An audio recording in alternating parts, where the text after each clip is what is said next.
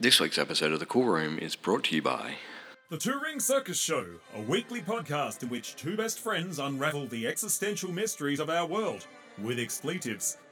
With episode titles like Crampations or Peanut Butter Tangents, Switching Horses Midstream or The Least Neurotic Do, and Angelina, Upstaging and Victimless Crime or We Don't Get to Be Anywhere Without History, there's bound to be something to tickle your fancy. As two rings of the same circus, Matt Bradshaw and Dom Italiano convene once a week to discuss everything from the banal How dare you. to the substantial. That's better. Music, movies, animal puns, and the vagaries of our shared human existence. That's the Two Ring Circus Show. Find us on iTunes, Podbean, Spotify, plus the video version on YouTube every Thursday. Hello, and you're in the cool room. Uh, it's your host, Davydd Griffiths, here, uh, welcoming you to another edition. We're going to have a great chat with Sam Ludeman and Sam Russell in a few moments' time. But joining me in the cool room, as he does in the middle of the week, is my good friend Travis Bristow. Travis, how you going, mate? Going well, Davydd. How are you? Good, good, good. Just, you know, as you noted on the Zoom, I'm living in a world full of cardboard boxes, some of which contain beer and some of which used to contain beer. So Yes, that's um that's a decent pile there behind you at the moment. indicative of the fact that we've got lots of fun home deliveries going on at the moment to accompany our tastings. Uh, we have Alefarm and Nomad on Thursday night of this week, which will be May the 21st. But if you missed out on any of the previous ones, we've got some tasting packs that you can still get uh, from Venom and from Bonehead and from La Sirène, who were last week. Uh, so you can listen to the podcasts with the virtual Meet the Brewers and enjoy those beers while we do it. But this week's going to be pretty grouse, I reckon, mate. It is. It's uh it's looking like it's going to be quite impressive in uh, in comparison to everything we've done to date. Um, having two locations coming on board is going to uh, be quite fun. Yes, I'm just a little bit intimidated by what happened, but given that they're both sort of outside of Melbourne, Victoria, we have Brooks from Nomad in New South Wales and um, Casper joining us from Denmark. So I hope your Danish is good. Yeah, it's going to be. Uh, inter- I don't think my Danish is that good actually, but um, I think his English is, uh, as we will discover on the night, his English will be more than capable for, for reasons that will become clear on the night, more than Sure. capable of uh, handling that. But we had a fun video today as well, sent through in connection with that one. We did uh, from Joel, which is um, uh, currently live on the Facebook page, I believe. Um, at the end of this episode's podcast, we will take that audio and uh, put it on the end for everyone that um, isn't on Facebook to have a listen to because it's quite uh, quite an interesting little video. Um, yeah, he's the he's the brewmaster over at Rogue. For those people who don't know, so perhaps our highest profile guest yet. yeah, or I'd do you say- like to classify yourself as a higher profile guest? No, I reckon I reckon the head brewmaster from Rogue probably uh, probably stumps me. I think it probably probably stumps everyone. we do love all of our guests. It's not we don't do. sort of rank them publicly. Uh, No. t- today's guests probably even stump me though. Um, I I think they they've probably got far more followers on the social medias than I do, so I think I that think everyone has automatically more stumps me. social. Yeah, I think everyone has more than that for me. So, you encountered these guys in your travels through the pub world in in Melbourne, didn't you? Uh, well, ye- yes, definitely did. But um, I've also known these gentlemen since I was a teenager. So we all, uh, and I'm sure we'll talk about this deeper in the podcast, but we all uh, grew up in Shepparton and uh, they went on to bigger and better things while the rest of us sort of potted around and do podcasts for a living. for a living, are you making money out of this? I'm, not, I'm, not, I'm not really making any money at the moment. Oh, no, I that feeling. If you'd like, a, if you'd like an empty cardboard box to live in, I've got a You've got- selection of them for you. I've got a couple sitting in the garage too, which I might be able to turn into something. Um, most of which have come from your place. So Well, look, let's wrap up our little uh, introduction there. We'll get on to the interview with the Sams in a second. Uh, come and join us for one of the virtual Meet the Brewers. And if you haven't already followed us on Instagram and on uh, Facebook, do so. That's how you can find out about all of the fun events and all of the fun beers that accompany our virtual live events.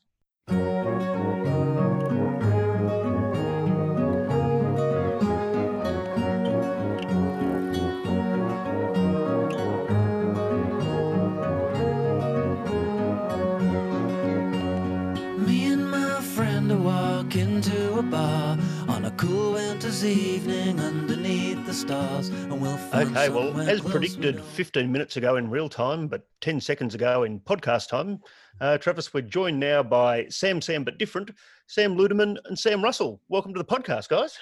G'day, guys. Happy to be here. Awesome. Thanks, Excellent. guys.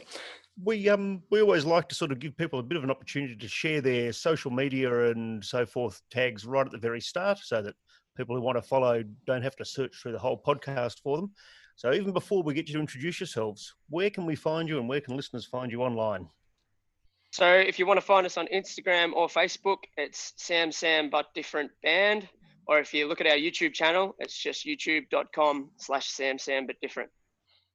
That's nice and simple. You clearly thought about these things before you started to uh, to roll them out.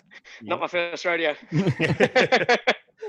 I um I feel like it's a bit like country hour today. Between we've got Shepparton calling in, we've got uh where it's going to be confusing if I kept asking Sam, where are you today? Farmer out in Bar- Farmer. I'll pretend I'm in Bendigo just for old time's sake. Why not? Trev, know, you're yeah. in Shep as well. Uh, uh, am I?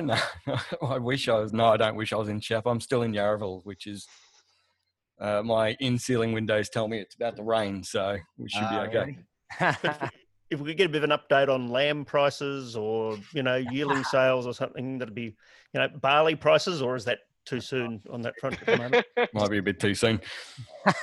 Trev, why don't you kick us off with some traditional cool room questions?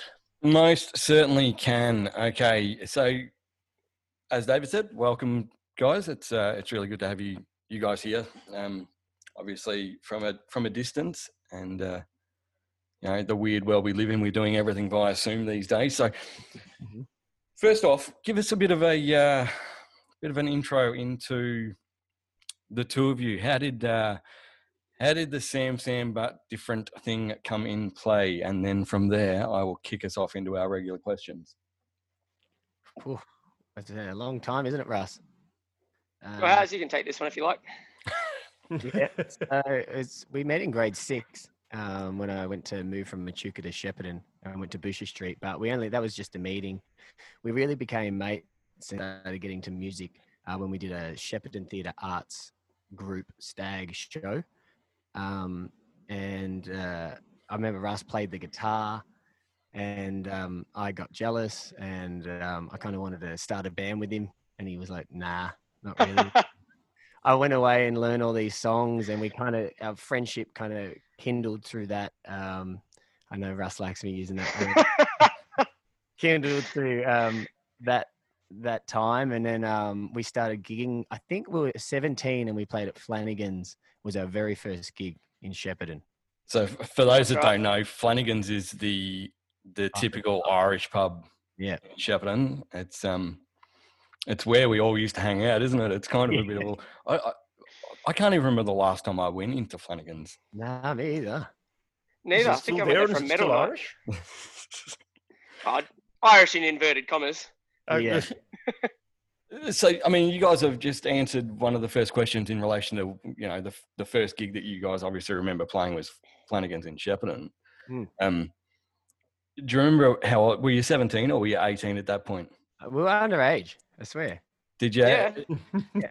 So this will tie us into one of our other questions. Did you end up having a drink that night, or was it off uh, completely off limits?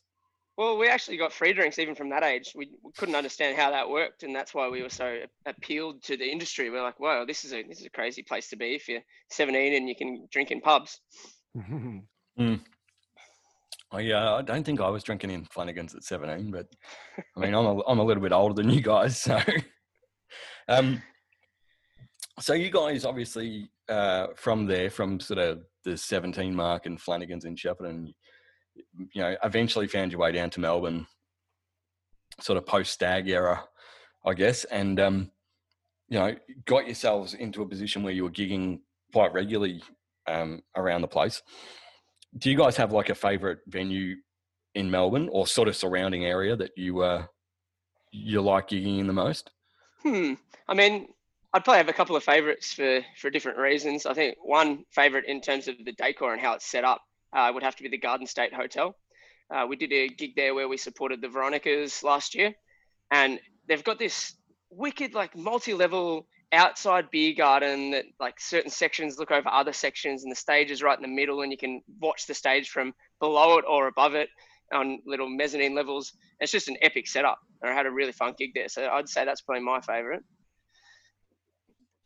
Yeah. What about you, Ludeman? Is it the same answer or? No, no. Like one of we've got a couple of residencies, and just in terms of the crowd on a Saturday night, it's like a lot of work and a lot of energy. But we played at the Precinct Hotel in Richmond. Oh, well, we used to on Saturdays, um, and hopefully one day again.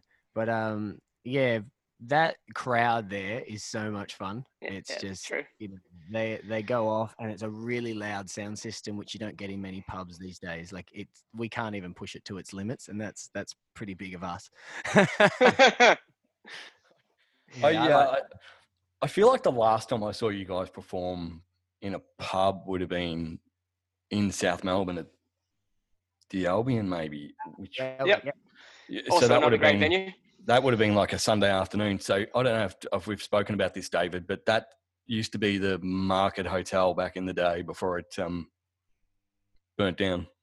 Yeah. I think is Flames by fire. yeah, yeah. and obviously, you guys have performed a bit, not only in Melbourne, but you know, interstate as well as overseas. Uh, do you have a sort of favourite place overseas where, you know, do you have something that sticks in your mind? Yeah, we had these trips that we did um, uh, with uh, one of our band's arrangements. It was like we f- went over first as a nine piece, then we went back for four years. Was it Russ or five years in a row to I think we Malaysia? did five in the end. yeah, Kuala Lumpur, and we'd always turn it into. It was like it was like this gig that was locked in every year. But then we, it's kind of was a band bonding experience. Like we went on, we went to Langkawi, this little island each year, and it was a good little time for our band to kind of become closer, as well as the gig being really fun. So it was like this little once a year holiday for us all, and I used to really like that. Um, yeah. I always, uh, I remember seeing some of your photos from those gigs when you were over in KL on Facebook and that, and it, and you know, normally I'd be sitting in the office in front of the computer wishing I was over there as well. Um, it always look, always looks pretty impressive. Yeah, Um, we're going to waterfalls and riding the motorbikes around. It was so much fun. Riding motorbikes on beaches. yeah, doing some Yeah, things. we- that sort of stuff. Yep. Yeah. Yeah, better than sitting at uh, sitting at a desk, pretty much. Mm. So, in relation to the the final of the traditional questions, and then Mhm. I'll uh, and I'll hand back to Davydd to ask a few things so he doesn't uh, feel left out of our little catch up here. Um, we normally have this. We normally have a question for people that when we when we interview breweries or pub owners and that sort of thing, we always have a question about uh, what's the strangest or funniest thing you've ever seen in a cool room. But um, I feel like for you guys, it's got to be what's the strangest or funniest thing you've ever seen at a gig, whether it's in a cool room or not. I got a really good one for this. So let me answer first. so uh, it actually is related to the last answer. It was actually in our KL show that we did one year. Uh, one year they had this big staircase they set up right at the front of the stage, and for no apparent reason other than to watch audience members try to climb the stairs and have the security guards stop them. But this one particular group of girls made it through the security, and they're dancing on stage in front of our brass section, and one of them steps backwards in her heels, hits the fold-back wedge of the trumpet player, and falls backwards fully over all three of our brass players, cleans up all their mic stands, all their instruments and everything, and then gets back off of stage. And then we, we actually were recording the gig, and so we got to play back the audio of that section. And through the mics that um, she knocked over, you could hear her. As she knocked them over, she's like, I just don't know why those things were there in the first place. Like, it should be clear for us. we were like, what? You got on our stage, you fell over it, and then blamed the stage. Oh, that's funny. Ooh.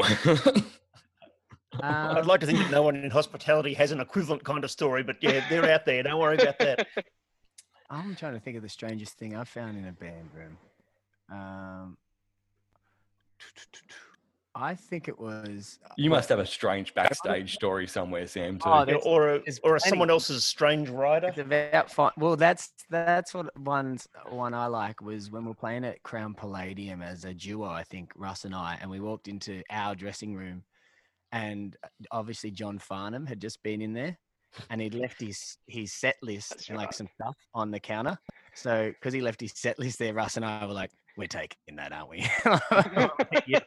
So So we took his set list and just hung out in his room, just you know, just with his general scent in the air. And I was like, yeah, this is cool. That's why I was going to ask if, if you knew that was what that was his room. Gee, this room smells like Farnham. Yeah, he, he was in there. He was in there, or at least I'm going to claim he was, and uh, we'll never know. Do you um do you still have the set list somewhere? Yes, we do. Actually, I do. It, I just, I, let me just have a guess. Does he close out with um, "You're the voice"? Yeah, you know what? It, it was, but then he then there was an encore of I think it was Help or you know that when he covered the Beatles, Help me if you can, I'm feeling. It was like a it was a bit of an interesting song. He was doing ending with the voice, and then encore was like this slower ballad. But I need to get the set list from back in Melbourne, so I'll get back to you. With all due respect to him, you know, you, you can't have too many belters in a row. Just you know, you don't want to have to do the sort of the you know the Angus Young type go for the oxygen tank out the back in between songs type of thing. So That sounds like Daryl Braithwaite when we supported him at Crown. Uh, he sang horses to end the set, and he would have sung the last chorus dozen times at least. Try, talk about milking it. yeah, it was is the is the story about horses true that he gets paid per time that he plays horses? So if he plays it, you know, if he opens and closes with it, he gets paid twice. Ah, I have no idea. We'll yeah. have to ask him next time we see him. We Ask him um, next time. And we, we actually uh, in in a previous job I was in, we actually tried to get um, Daryl Braithwaite to perform at a Telstra gig a couple of years ago, and the price that he was charging was like astronomical, and it was only for about fifteen minutes. And it got to a point where not even Telstra could justify spending that sort of money on a fifteen minute set.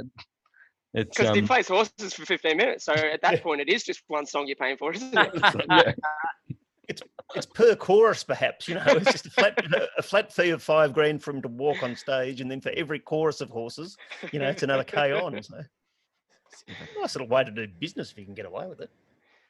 For sure. Is that what you guys aspire to? For, you know, having you know that capacity to, to charge per chorus, or what brings you into the industry and what keeps you going in it after that initial almost rivalry that you know of grade six, you know, dissipated? Well, I'd love to be able to charge per chorus, but I'd love to have 10 different songs that you can charge for the chorus of. Maybe not be, uh, stick to the one song. It'd be awesome if we had a bunch of hits, but you know, we've got a few years left to figure that out. that's it. That's it. And that kind of also brings us to, I guess, what you you guys are doing at the moment in in lockdown. I guess we still call it, even though we're we've got a few restrictions lifted here in Melbourne, and we have some We rights can- left. apparently we can have five people around at our house, and if you do the math right, it all works out nicely. Um, Yeah. so tell us a bit about uh, your your lockdown sessions um, up in Barmah and sort of how that all came about. Well, as soon as the pandemic hit, um, I think Russ and I, you know, everything was up in the air. We really did overnight lose. We knew, like, we hadn't had all the calls yet, but we we gathered that you know we just lost hundred percent of our work for the next foreseeable future. Um, so in a way, um, we kind of just were in a little bit of limbo, probably for a week. But then uh, my girlfriend Elise, her she has primary immunodeficiency, and so she really can't afford to get the the bug, the virus. And uh, we have a property um, up on up in Barmah that my family own, and um, we thought we'd just go away and isolate. And then that's kind of just how it started. But then, of course, um, what Russ and I we talked about doing some uh, like doing a live stream, and Russ had the van full of gear, and um, what then we kind of came down. We'd, we'd planned about uh, doing a live stream for a fair bit longer than uh, just COVID 19, uh, which is why we were kind of set up with all the gear already. Because we'd bought it all and we'd been experimenting when we are on tour, doing little 15 minute sessions here and there. And we got a fairly good response from them. So the plan was to continue to do that in 2020. Um, the thing that changed with the with COVID 19 for us though was the format. Uh, we were doing 15 minute format before that, thinking that we couldn't capture people's attention for really longer than that not realizing that this new kind of it's basically a new format two hour long form entertainment uh, streamed online not realizing this would be a thing that would resonate with people so So we were prepared for it, but uh, didn't realize the impact uh, playing a longer set would really have. Yeah, yeah, cool. And um, what sort of numbers are you getting these days? I know when it first started, you know, the numbers were increasing week by week. Is that still the case? Yeah, I mean, it depends which number you base it on. Most people base it on the the views on the video, uh, which is uh, on a pretty steady incline uh, with a few weeks that uh, hover around here and there. But what is on the very steady incline is the watch minutes, which is basically how engaged your, your users are. And at the moment, an average episode gets about 300,000 watch minutes, um, which translates to maybe 100,000 views. Amazing. So, yeah, hmm. it's gone all right. Yeah, we've been blown away um, with kind of. I remember us when we first did our first, you know, episode number one. I think even then we were like, geez, like 200 people tuned in, like 300 people tuned in. We're like, that's incredible. And then it just week on week, it we were like, oh, something's happening here. We're we're onto something we kind of knew nothing about, so we had to quickly adapt. Yeah. Yep. Um, too bright. One second, boys. Oh, we've lost one. Changing okay. his lighting. I can edit this out. you know, I don't think you're using the video. yeah. Um, so, D- Davydd, I feel like you were about to say something. Then I'm not sure what it was, but um. Oh no, you keep going, mate. You you keep going. Oh, marvelous! I don't know. I don't know what it was either. There you go. It's gone. It's out in the ether now, and it's it's all disappeared. So, do you guys sort of have um, an idea on on coming back to, to gigs, live gigs in venues?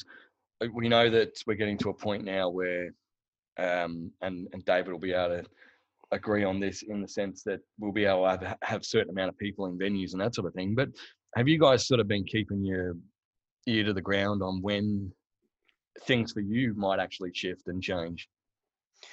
Yeah, I mean, we, we get whispers from the industry. Uh, most of the venues we play at are a little bigger than the uh, current restrictions will allow, and probably even the next round after that, um, because the nature of the venues are they're such a size that you need to have a certain capacity to make money from them. So if you have 100 people in there, they just won't be profitable.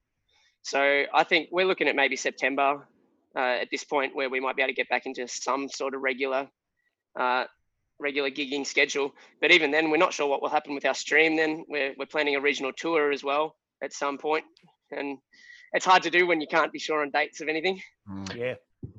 Do you reckon you get to a point with you because you obviously the live stream's been going so well for you? Do you get to a point where, say, you're going to perform at the precinct on a Saturday night and they allow you to stream that live on Facebook?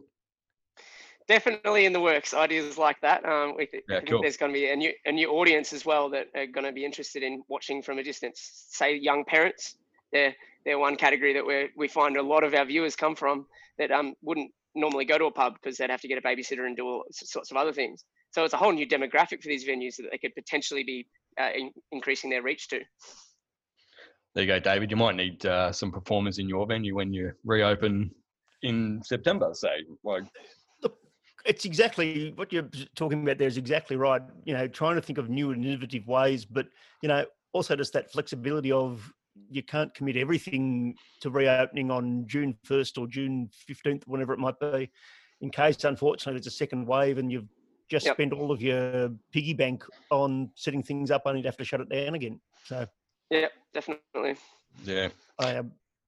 Second wave could really be the yeah the thing that it was, I guess, halts or adds another month quite easily. Just another little wave that, oh, hang on, we'll just we're just going to wait one more month. But that one more month, I get you. You you can't be like, oh, I thought I was going to go back, and now um, yeah. So especially yeah. pubs and festivals been probably the last two things that uh, are on the agenda to reenact. That's it. I've been going into the office two days a week and sitting in front of the computer, waiting for the phone to ring for someone to hire a stage, and it's um, not happening. Definitely not happening. It's uh, yeah, there's no, there's nothing out there, and we've been saying the same thing in the sense that like September's probably the key month on when things will shift. Um, yep. Our, our life in the office now consists of barbecues in the warehouse and beers on a Wednesday afternoon. Doesn't sound too bad. Maybe add that to the permanent schedule. Yeah, actually, You're it, welcome it to come works around to my well. house and build me a stage in the front yard so that I can taunt the neighbours and things like that. So, Yell over the fence. yeah, just to keep your hand in. it's not a, not as silly as it sounds. Actually, it's, uh, that could work out pretty well. Um, and uh, you've I've had got a a few. question um, about being on stage. Yeah, yeah, um, see what I did there? yeah, you did. I wasn't sure what you were doing there, but you go for it. I was, I was segueing beautifully. Yeah. I've, I've derailed my own segue. Oh, think, yeah. The que- question. Remember, we were talking to uh, another mate of ours, Matt Bradshaw, a couple of weeks ago about a similar thing. That you know, you obviously love being on stage, and everyone gets to see you up there having a great time, and you know, loving the music you're playing and so forth. But I guess there's still an element that it's work for you guys, and so part of what we do on the podcast here is sort of bust some of those myths that every minute of owning a pub or every minute of being in a band is is great fun. Um, you know, what's it like having to do that for work day in, day out, you know, dragging your body out from under the doona when you've had a big one the night before and still have to smile the next day? You're both beautiful smiles, by the way. I can see those right now. Oh, You want to go, Sammy? Uh, yeah, it's this. Uh, so before the pandemic, if you want to talk about that, um, it's and then the pandemic, w- we actually working. So physically, I was a lot more exhausted. So I kind of get your point. Um, doing the bigger shows in front of big stages and tipping a few in and finding it really hard to not to get on the same level with everyone and within reason, like not getting hammered every time, but having a few. Then on a Sunday, physically I'd get a lot ex- very exhausted and vocally I'd get fairly exhausted. With the live stream, the technical like now that with the pandemic, I was saying to Sammy, I feel like we're working more now in terms of hours than before the pandemic. It was just like you knew your gigs, you had your residencies, you had your kind of schedule. Yeah, we were starting to put in these other concepts and ideas that were really taking up a lot of time too, like this skate adventure trip where we write originals around the world. Um, but then I'd say, um, yeah, now it's just been, phew, it's been really, really tough. Honestly, I've had a fair bit of anxiety, um, and like de- even a little hints of depression during uh, working so much and not having a crowd there and not feeling that applause. Yep. that's been tough. Um, also, the yes. pressure of a lot more responsibility because one thing about our shows before is while we were gigging on average probably three nights a week, uh, we had a team of people that were helping us with that. We had audio engineers, lighting engineers, roadies, all this stuff. And so now we're in the stream, we find we're having to do all of that as well as the live broadcast part of it, which is notoriously difficult. I'm sure you guys would know about that part of it. Oh, yeah. Um, yeah, Mm. notoriously difficult and things happen all the time that are out of your control. And so it's like we're doing the job of a team as well, which seems to be a lot more stress. Uh, we can we can somewhat relate to that in relation to we've been doing the virtual Meet the Brewer podcast on Thursday night, and the the amount of hours I think, and Davydd, you'll agree with this, that have been going into that, and then to try to coordinate twenty plus people on screen at the same time in a Zoom chat, Yeah, it's uh, yeah, it's a lot of fun. I bet. when, when my crappy old computer's not even letting me post on Facebook today. So that's sort of how you know old my technology is. We yeah. we've spoken to a few people who are caught in this strange technology loop of you suddenly find yourself buying better microphones and then you know better little widget boxes and then better Yep. computers in this constant cycle of upgrade. Yeah. That's uh, it. We're spending so much money on this. Yeah, just Yeah. not getting so much coming back in at the moment. That's right. definitely doesn't come back like it goes out. And And that audience interaction bit, again, we had some people from the wrestling world on the other day, you know, some of whom are still trying to do their their thing, but without that audience response, not just the applause, but just that sort of that feeling of being performing. Do you still get that when you're doing the gigs in the way that you are at the moment? I actually like the the live stream format, looking down the barrel of a camera rather than having an audience. I know Sam has a different perspective, so I'll let him speak after this. But I find it easier, mainly because all I have to do is look in one spot, and I get to look every person in the eyes. so that's such a much an easier thing for me. And granted, I do feel the lack. You know, you play an awesome big end of a song, and then there's just silence and crickets, and there. You know that that will have an impact on you long term, I guess, if, if we had to do it for a long time. But I feel like Sam might have felt that a bit more than me. Yeah. Um, yeah, just that like, I know you are too, Russ, but just that that I'm so used to because like my background was music theatre, and all I ever did was really perform to big crowds and uh, big audiences, and like that was my metric of I guess success. Even like even a bit egotistical, like having that applause and having those eyes there, I feel much more. Uh, I was going to say vindicated. That's not right. Ve- verified, or um, there's a better word. Validated. Sorry um, I felt feel a lot more validated when I play at a venue. Whereas when I play down the barrel of the camera, it's funnily enough to more people, and I see the reaction, but I don't feel the reaction. I can I can look at the look at the comments, but I don't feel the same way by reading or seeing the stats. And then the other thing too is um, I hear every mistake I do, and Mm. we're all trying to push ourselves um, by learning new material. And I would never in a music theater show, usually when Sam and I play live, we- we're all about being really tight and really clean and polished. And we've had to take a back step on that for engagement's sake. And that's also been hard for my brain to be like, oh, you're crap. Oh, you're stuffed up. But then you, you also realize no one cares other than yourself. so that's probably my take on it. And Are how do there you, songs that you've had to drop out of your repertoire just because they're audience participation songs? I mean, is there any point in closing with horses or you're the voice? You know, if there's not a room full of people at the Garden State, you know, ready to sing along. Well, we've still done them, funnily enough. Um, there's a couple of moments in a few songs where we do those exact throwouts. And we even got a video back on Instagram from one of our fans where we threw out to the fan and I had a video of them responding to that line. And that was, that, that was epic. and uh, so that, that kind of thing makes me think each time we do it, there's somebody at home singing this line. You know, it doesn't matter. It doesn't matter that there's silence in our room. Yeah. and I've noticed I noticed lately that with your Facebook streams, you're you're quite often calling out to the crowd for requests and that sort of thing. How often are they requesting songs that you just don't know? Cool. less that- and less now.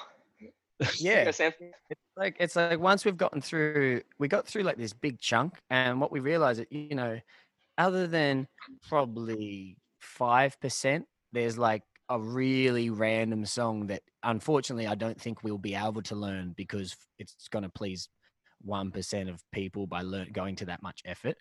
So like if you break it all down within the first few weeks we really got you know the it was all this jimmy barnes and paul kelly and flame like it was flame tree and it was how to make gravy and then what and Chicken wagon fried. and fried. Once we got on top of these really, I guess I I would say kind of more folk country songs that people really wanted us to learn, that really resonate with um just the, the audience that we've built.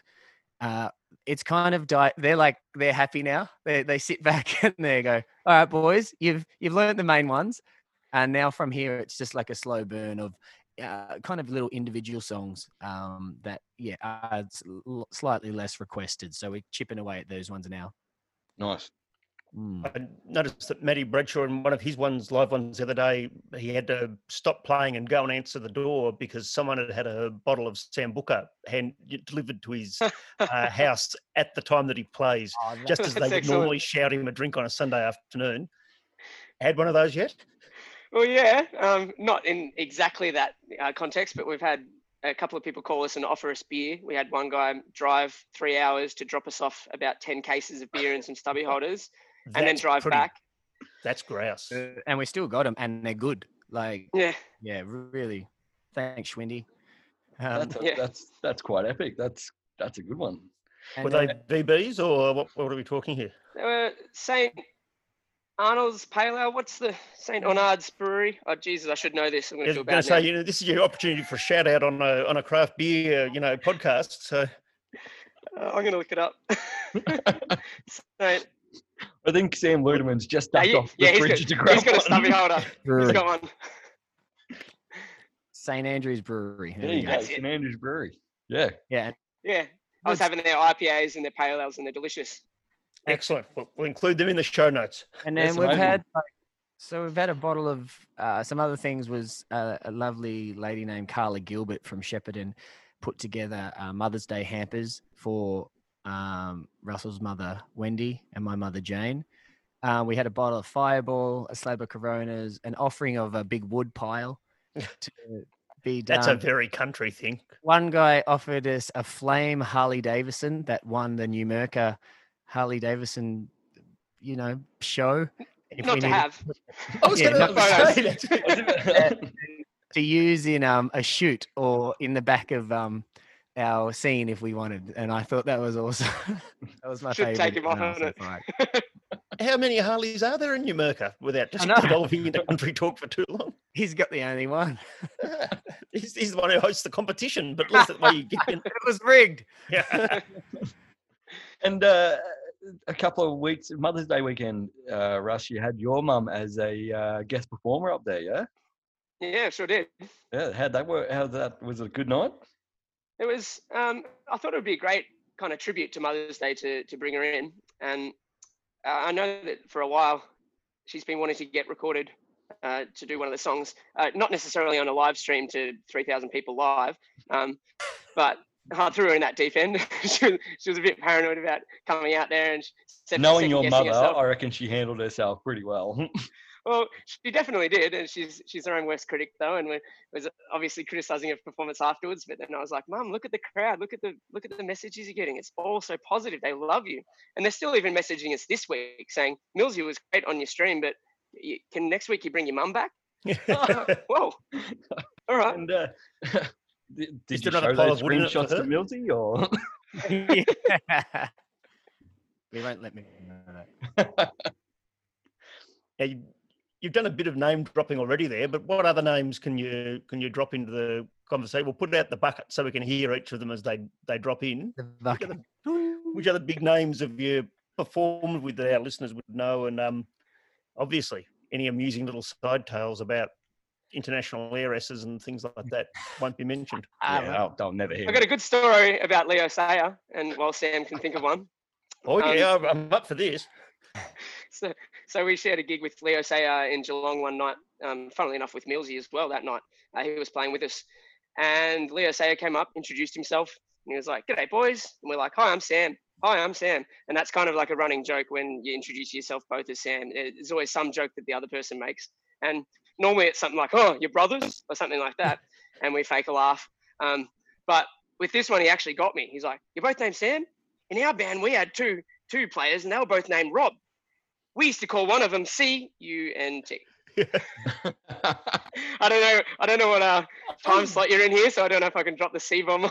I just wouldn't. Well, it's it's more the fact that it that he did that I find spectacular. He just doesn't strike. Do I have to have just mistaken what kind of man Leo Sayer is? Well, I think he's a legend for uh, reading his crowd because we're the perfect people to say that to.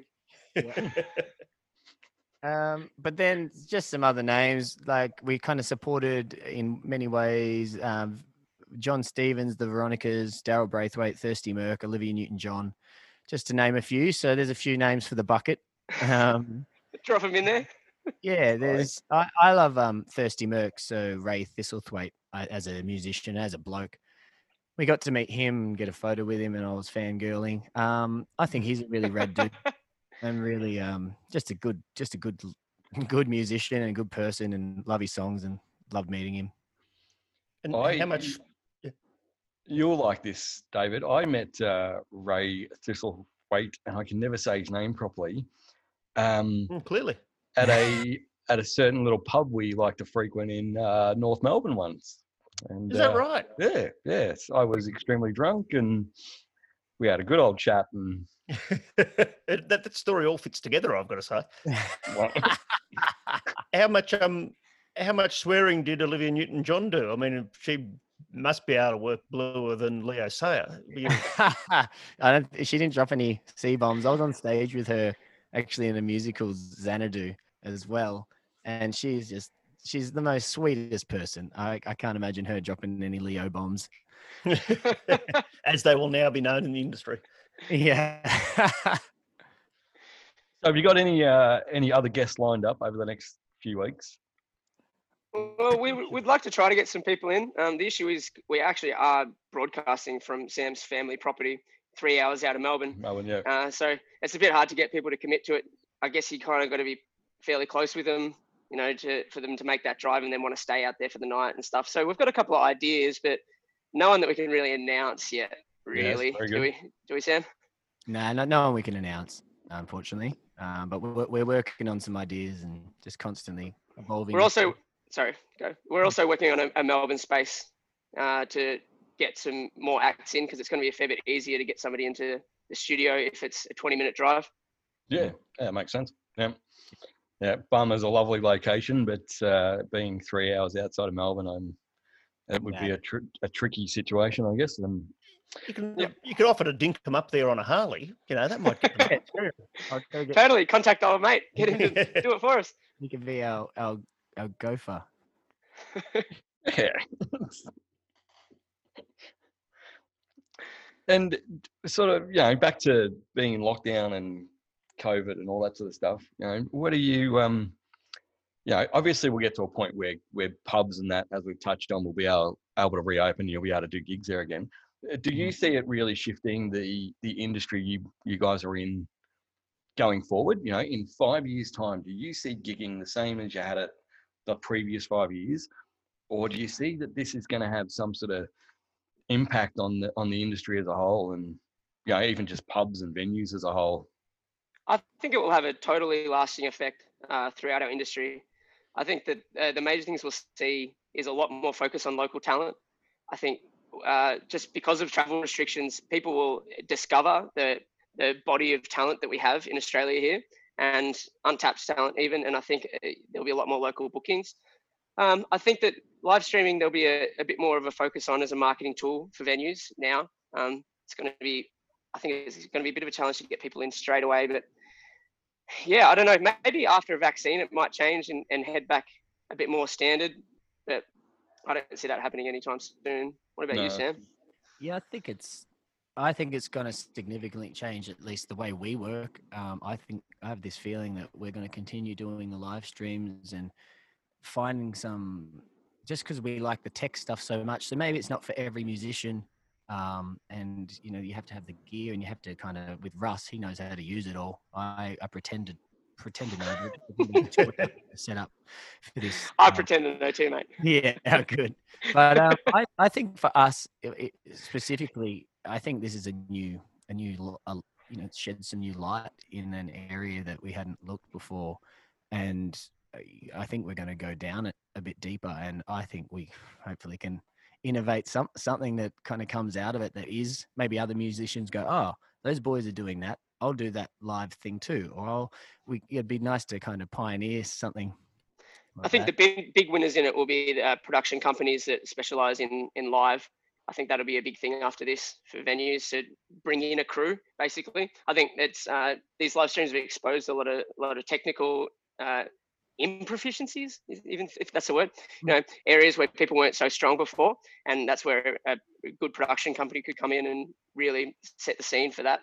Yeah, and there's um yeah, there's a few out there already that are attempting to to lay the groundwork on that sort of thing and Yep. and try to sort of make, make it happen.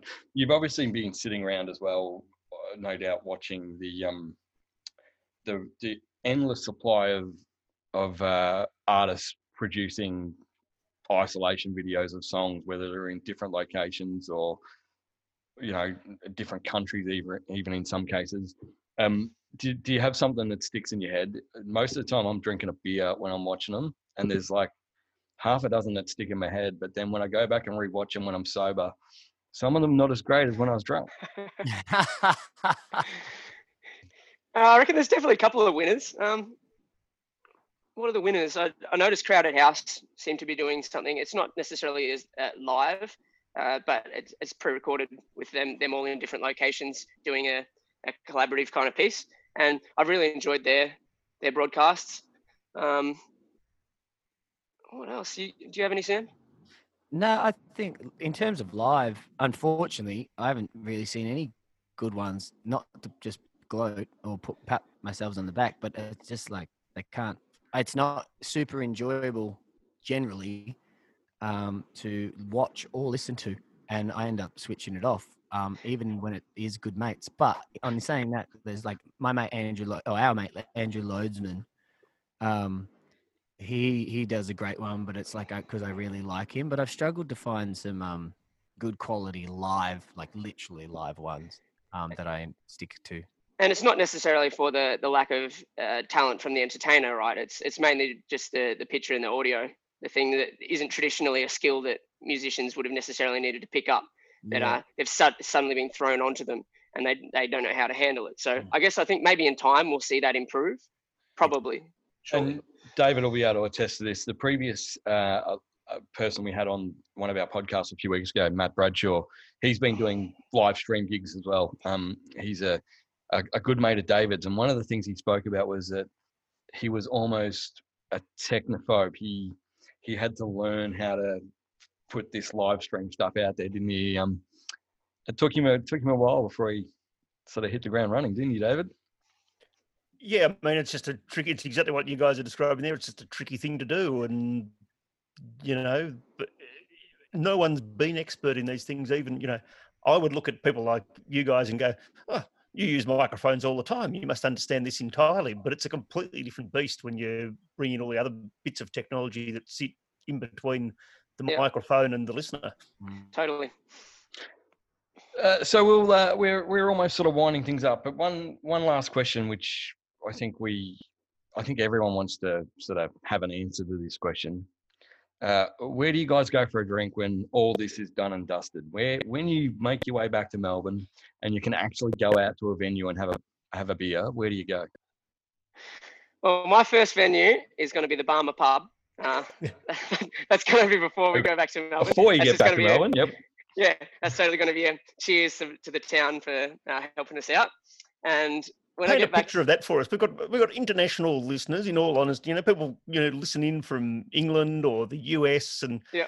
you know, give us a explain to us what the what the Barmah pub is looks like, and perhaps next time you're going in, you're going in for that special beer, shoot us a photo so that we can put it up and help people get in their heads what it looks like. for sure, we'll, we'll shoot you through a photo. Um, Barmah's a, a town about three hours north of Melbourne. It's what population of a few hundred, and it's a pretty small little riverside town uh, that has a little pub there. And the pub has a excellent looking country pub front bar that you can sit in and have a pot and enjoy yourself. And I can't wait to be able to do that again. And that's the closest pub to us where we're broadcasting from. So when we're allowed, we'll head straight there. yeah. Good answer. Which was kind of my my answer when you asked me that question on uh, I think when we were talking about Bradshaw Davydd, where would you go for you? And I kind of my answer was always, well, whatever pub I'm closest to at the time. Like doesn't matter where it is. If there's a pub across That's, the road, that's your default answer any day of the week. though, Probably. isn't? Yeah, but you want to go for a for a beer Trovia? Yeah. Where would you like to go? Wherever I'm closest to. that's probably true. and I'll be What heading, my answer as well. I'll be What about you, Sam? I'll be heading to the Albion um, after we. I'm sure I'll be at the Barmah pub with the Russ, and we'll we'll definitely buy half a half a keg there, and then um, oh yeah, but then the Albion. I look forward to those Sundays. That used to be like that's you know Sunday night is our Friday night for you know Yep. Yeah. people nine to five, and so I'll be really looking to just tie one on there and just have a chill and catch up with everyone and uh, tip a few in. Amazing. Yeah, good stuff. Well, guys, you've promised a whole lot of bits and pieces there and hinted at some exciting new guests that you know might be joining you on on your shows. For those people who weren't smart enough to write down your social medias right at the very beginning, who are now far more excited about doing so, remind us where we can find you. So you can find us on Facebook and Instagram uh, with Sam Sam but different band, and on YouTube it's youtube.com slash Sam Sam but different. And what time of the day and week should we be making a particular effort to be finding ourselves in those places? be tuned in from Friday and Saturday from six till eight. we'll Very make sure that yeah, we'll make sure that we remind our listeners via our social medias of that as well, so that they they don't miss out on those. And um, all the way from Barmah, thank you boys for coming down and joining us today. No Thanks. worries. Thanks for having us. Thanks, fellas. It's much appreciated. I hope uh, hope we see you again in the flesh pretty soon. Cheers, mate. Thanks for listening, Cool Roomers. As mentioned in the intro to this episode, we have a little treat to lead us into the Nomad and Alefarm virtual Meet the Brewer on Thursday, the 21st of March 2020. Brewmaster Joel Shields from Rogue Ales discusses the Hazelnut Brown and One Brew Nation's Wattle Sea Brown, which are both in the Meet the Brewer beer packs for this event. Make sure you join us for this event if listening before then, or keep an eye out on the socials for events over the next few weeks. Big thanks for Joel for taking the time out of his day to record this discussion for us. Now, on to Joel. Hey everyone, this is uh, Joel Shields, brewmaster at Rogue Ales. Um, here to talk One Brew Nation collab uh, we did with Nomad Brewing. I'm also here to talk a little bit about Hazelnut Brown and Newport Days, and then got a few extra questions here at the end after we talk about the beers. So, uh, start off, we're going to talk about One Brew Nation. So, this is a beer we did with Nomad uh, that sort of uh, after talking with them, they were wanting something uh, for the fall time, so we uh, sort of fell into a brown, which we have uh, the world class hazelnut brown, and wanted to use some indigenous ingredients. So we went with wattle seed, which is has some similarities to hazelnuts. It is a little nutty, a little bit of coffee notes. So went with some of that, and so yeah, really looking forward forward to the the One Brew Nation. It's uh should be pretty good stuff. Unfortunately, with everything going on, I have not had a chance to try it yet, but uh, um, it should be somewhat similar to hazelnut brown, and uh, maybe a little bit uh, a little more coffee notes to it. Um, and then uh, just to talk a little bit about our hazelnut. So our hazelnut, uh, the original recipe was from uh, one of John Maier's best friends, a homebrewer out of Eugene, and so we've been making that one for a lot of years, and it's been our in our top three uh, for a long time of uh, sales, and uh, so it's a it's a really really good beer. Um, and the, the last one I'm going to talk about is Newport Days, which I got right here to, to try out. Um, this one is perfect for summertime. It's got Sabro hops and Mosaic. So Mosaic's one that's in a lot of beers uh, lately, and then uh, so it's it sort of uh, reminiscent of some other IPAs, but also has a Sabro, which is very very unique hop. Uh, Sabro's got a little bit of a coconut flavor to it, so it's uh, perfect for sipping on the beach. Makes you feel like you're you're on the beach even if you're not. So, cheers. All right, and then uh, I also have a few questions they uh, that got to answer here. So, where and when did you have your first uh, drink that you really uh, remember enjoying? So, my first uh, first beer that I really remember enjoying is Henry Weinhard's Blue Boar Pale Ale. I don't see it around much anymore. I don't know if they make it anymore, but it's like one of the first quasi craft beers, I guess you could call it. Uh, Henry Weinhard's was uh, big up here in the Northwest for a long time, um, so that was one of my favorites. Nice, easy drinking pale ale uh, was a lot more flavorful than a lot of the other stuff that I had drinking previously, like uh, Busch and all those PBR and those type of, type of beers. Um, uh, next question was, uh, when did you have your first craft beer? And exact year, don't know for sure, but I think it was probably around 2003 at a place called Eagles Pub in Cheney, Washington, where I went to college. So Eagles Pub was just like a local watering hole for the college for the college kids, and uh, there's a, a great brewery called uh, at the time it was called No-Li or Northern Lights. Now it's called No-Li, and they made a special pale ale just for the pub, and that was one of my first craft beers that I remember having and liking a lot. Um, next question was, what is your favorite Melbourne pub or bar? So luckily, I did get to spend a good portion of time in Melbourne when I was down there, and uh, was sort of near the Chinatown district. So went to several different places, but the most memorable, I guess, and it did have a decent selection of craft beer too. Um, but it was Section Eight. Um, it was just a cool atmosphere, welcoming, just felt very chill. Um, reminded me of being in Portland a little bit. Is why why I liked a lot, I guess. Um, my favorite uh, place to drink overseas that I found was a place just outside of Munich, Germany called Kloster Andechs. So it was like a 45 minute hour ride on a train outside of Munich, out of the, the city center. And it was up near a lake, up on a hill. It was just a beautiful setting. Great, great German lagers and Hefeweizens and great German food. And it was just uh, just a cool place to hang out and, and have a beer. It was just a the most memorable place I think I've I've been so far. So. Um, I think that does it does it for today, and uh, thanks for uh, listening and watching, and uh, hope you guys all have a have a great time. Cheers.